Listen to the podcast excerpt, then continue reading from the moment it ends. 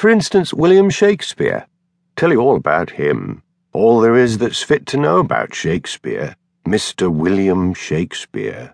All there is that's not fit too, for that matter.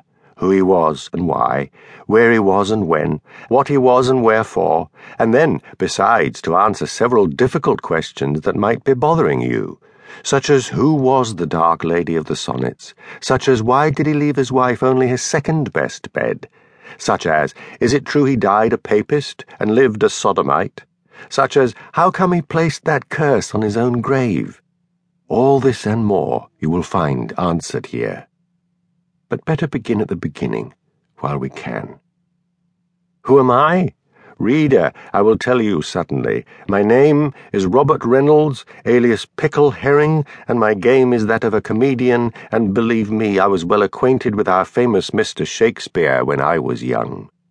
I acted in his plays. I knew his ways. I played Puck to his Oberon. To his Prospero, I was Ariel. I washed my hands, sleepwalking too, as the Scottish Queen. Why, once at Blackfriars, the man was sick in my cap. I loved the lovely villain, ladies and gentlemen. By the time I have finished, I think you will have to admit it. There is no man or woman alive in the world who knows more than old Pickleherring about the late Mr. Shakespeare. I call to mind as if it was just yesterday, for instance, the first time I ever clapped eyes on the dear fellow.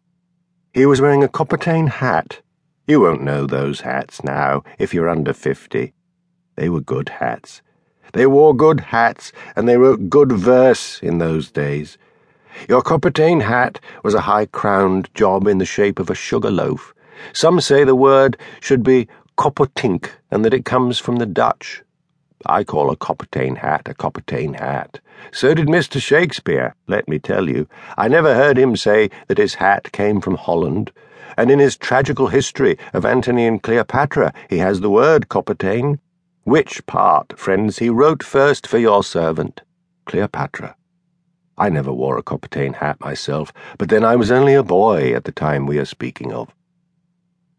I was living in those far off but never to be forgotten days in a cottage made of clay and wattles just outside the north gate of the city of Cambridge. That cottage stood by a fen Fatherless, motherless, I was being looked after by a pair of sisters, whiskered virgins, Meg and Mary Muchmore, two spinsters with long noses for the smelling out of knavery.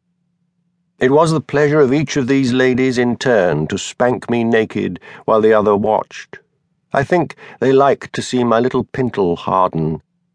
Meg's lap smelt of licorice, but there was no pleasing Mary. I had a well whipped childhood, I can tell you. All their long lives, these two weird sisters had dedicated themselves to piety and good works, and I, the bastard son of a priest's bastard, conceived in a confessional, born in a graveyard, was one of the best of them. I mean, what better work than Pickleherring? I was a posthumous child. Of my father, I heard from my mother only that his mouth was so big and cavernous that he could thrust his clenched fist into it. How often he performed this trick for her amusement, I know not. I know only that he could do it, and that also he had some interest in the occult. That is an interest which I do not share. Reader, don't get me wrong. I believe in ghosts and visions. I pray only to be spared from seeing them.